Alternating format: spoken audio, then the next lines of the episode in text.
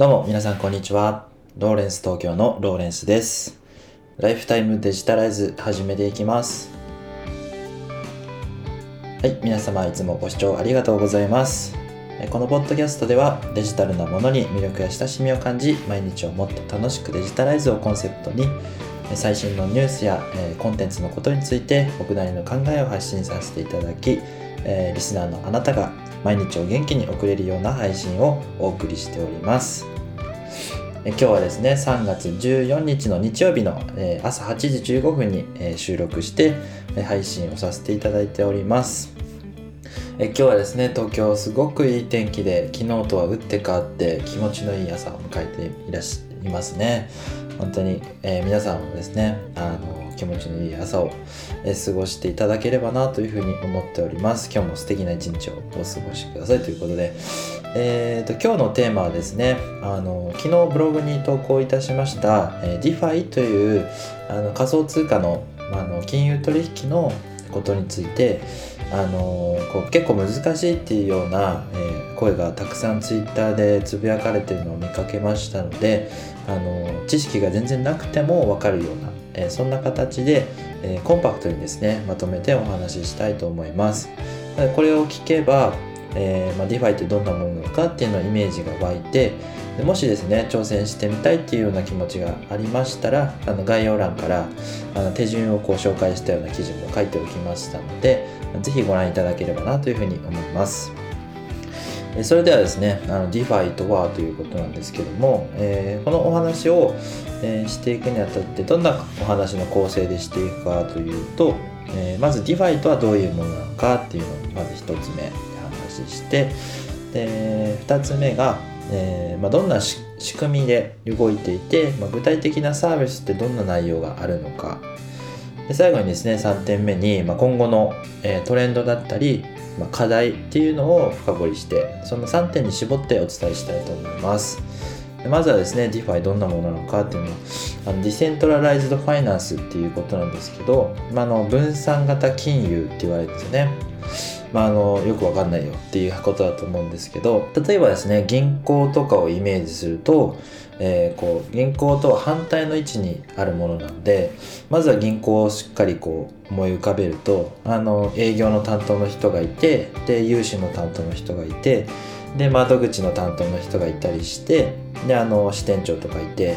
であのお金の計算をしたり、まあ、あの業績を把握したりして決済をしてあのこの人にお金を融資していいかとか、えー預かったお金をこう送金していいかみたいなものを、まあ、決済して、えー処分処理をしてるわけですね。えーそれがですね DeFi というふうになると全てそれがプログラムによってあのイーサリアムというですね、まあ、あの新しいインターネットの基盤みたいなものなんですけどその上に動いているアプリケーションのプログラムによって、まあ、今言ったような融資ですとか、えー送金手続きですとか全部行われることができるというような仕組み。これが DeFi の、えー内容になります。なんであの金融取引のことだ仮想通貨の、まあ、金融取引バージョンみたいな感じで思っていただければ大丈夫です。まあ、あの人件費がかからないので手数料がすごく安く抑えられるっていうのと世界中どこにいたとしてもあのすぐにこうお金を送ったり、まあ、あの手数料がですねその分少なくすることができるっていうのがメリットになってます、まあ、先ほど言ったイーサリアムっていうそのネインターネットの基盤の中にそのブロックチェーンっていうのが、えー組まれていてでそれで DeFi っていうアプリが動いてるわけなんですね。でブロックチェーンっていうのはそのデータ構造のことでそのネットワークで発生した取引記録っていうのをこうブロック単位で管理して、まあ、あの1個の箱にこうどんどん詰めていくと。でそれをこう数珠つなぎのようにしてあのデータをこう関連させてデータをこう保管しておくっていうようなこうスタイルのことをブロックチェーン言います。なのでその DeFi っていうものもブロックチェーンの技術によって支えられているっていうことなんですよね。じゃあ2点目のですね DeFi の、まあ、どんな、えー具体例とか仕組みで動いているのかっていうようなお話なんですけども、まあ、先ほどあのブロックチェーンの技術っていうのはお話ししたんですけどもそのブロックチェーンの技術によって、えー可能にしてるのがその担保ローンとか、えーステーブルコインの発行とかですね、いろいろあるんですけどもステーブルコインっていうのはあのアメリカのドルとかの価値に基づいて発行された仮想通貨のことだったりするんですね。だったりあとは分散型取引所というですね DEX って言っているのがその DeFi の中身になってます。で DeFi その分散型取引所っていうのがですね主なあのメインの、えー、活躍場所だったりするので分散型取引所についてお話しするとユーザー同士で、えー、仮想通貨の交換をすることができるってことなんですね。あの仮想通貨と仮想通貨を、えー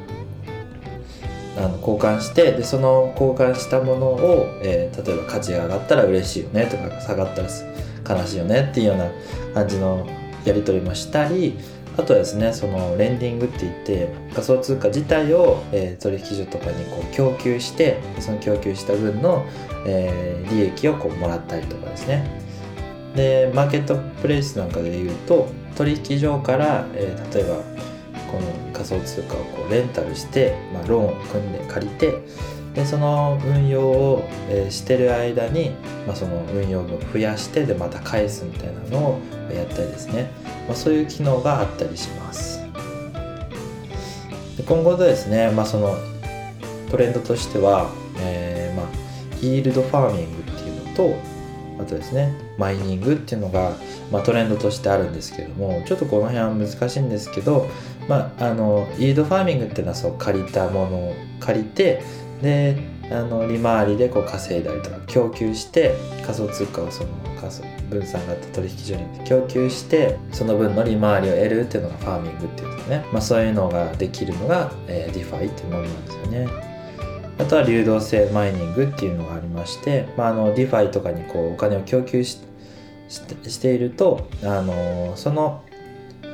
いろいろなプロジェクトがあるんですけど例えば DeFi といってもあの PancakeSwap もありますしその Venus とかもいろいろたくさんあるんですよね。でそういうものの、えーと、一つ一つのプロジェクトにガバナンスコインっていうものがあって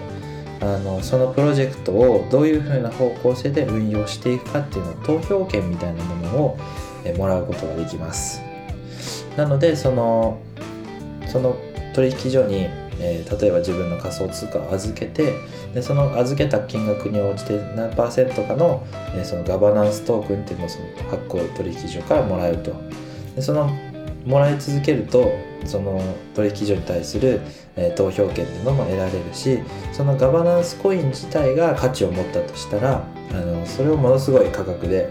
こう販売すこう転売すればあのすごい利益になると、まあ、そういうのをこう流動性マイニングっていうふうに言ったりするんですよね。まあその少し前ですとイーサリアムのコンパウンドっていうそのマーケットプレイスのところで仮想通貨を供給したコンパウンドっていうそのコインガバナンスコインがもらえるような状態になってたんですけどもそのガバナンスコインが、えー、他の海外の取引所でこう流通させられることになって要は上場したんですよね。そうした時にコンパウンドの価格が一気に上昇してあのコンパウンドを持ってた人がすごい利益を得ることができたっていうような話もあったわけですよねだから非常にバブルな状況になっていたということなんですけどただ一方ですね注意点があってこのガバナンスコインっていうのは本来的には、まあ、そのプロジェクトの投票権という価値もあるんですがその他の仮想通貨やステーブルコインのように、えー、何らかの価値に基づいているえー、コインじゃないので一気に価格が下落してしまったり紙くずになっちゃうこともあの非常にあり得るということなんでかなりこう注意が必要なものになっています今後のね方向性なんですけどもあとはこう注意しておきたい課題の3点目という話ししたいんですが、まあ、DeFi というものもあのリスクがなくて安全なのかっていうふうな質問をされるとやっぱりリスクが高いっていうようなお話をせざるを得ないんですよね。あの新興なプロジェクトがこう出てきてはこう潰れていくっていうのは結構あったりしてあのキムチっていうその仮想通貨のプロジェクトも暴落したりなんかして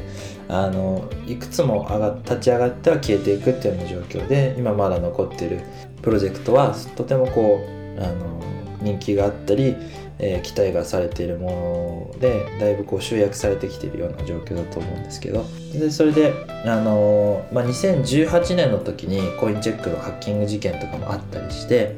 まあのその後ですね返金対応もしてあの体制改善されたのでもう金融暗号金融庁の、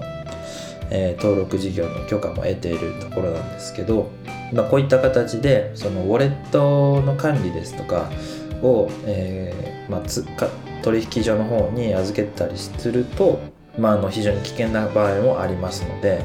DeFi の運用の時はですねあの全てこう任せきりでいるとそのバグでお金を引き出せなくなってしまったりですとかあの、まあ、ハッキングのリスクが、えー、ありますのでそこら辺を注意して、運用していくべきかなというふうに思います。まあ、あのトレストウォレットとかですね有名な、えー、ウォレットアプリについてもブログでまとめておりますので是非確認していただきたいと思うんですけども、まあ、あの以上ですねで、えー、DeFi の仕組みと、まあ、今後の、まあ、そう具体的なサービスと今後の課題についてお話しさせていただきました。ちょっとですね話が難しくって、えーと、イメージが湧きにくい話なんですけども、あのー、今お話しした内容についてはあのブログの記事でまとめておきましたんで概要欄に載せておきますのでちょっとですねテキストベースでもご覧いただくとこうイメージがしっかり湧いてあなんか大丈夫そうだなというかあのリスクは高いけどやってみようかなみたいなことを感じられるようになるかもしれないですね。あのこれからもうビットコインがですねあの最高値更新して600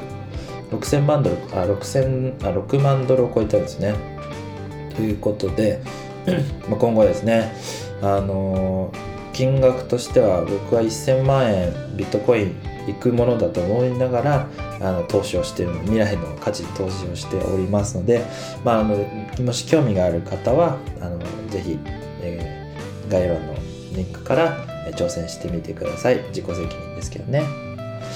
で今日はですねこんな感じであの仮想通貨のお話について詳しく、えー、お伝えさせていただきましたちょっと難しくて自分の理解もあの勉強しながらですので追いついてなくて恐縮なんですけどもあのこういう風な形で情報をきちんとまとめてあの分かりやすくお伝えできるようにしていきたいと思います最後まで聞いていただいただいた方はフォローいいね、コメントどうぞよろしくお願いいたします。それではまた明日もお会いいたしましょう。ライフタイムデジタライズでした。ではまた、バイバイ。あ今日エヴァ見に行ってきます。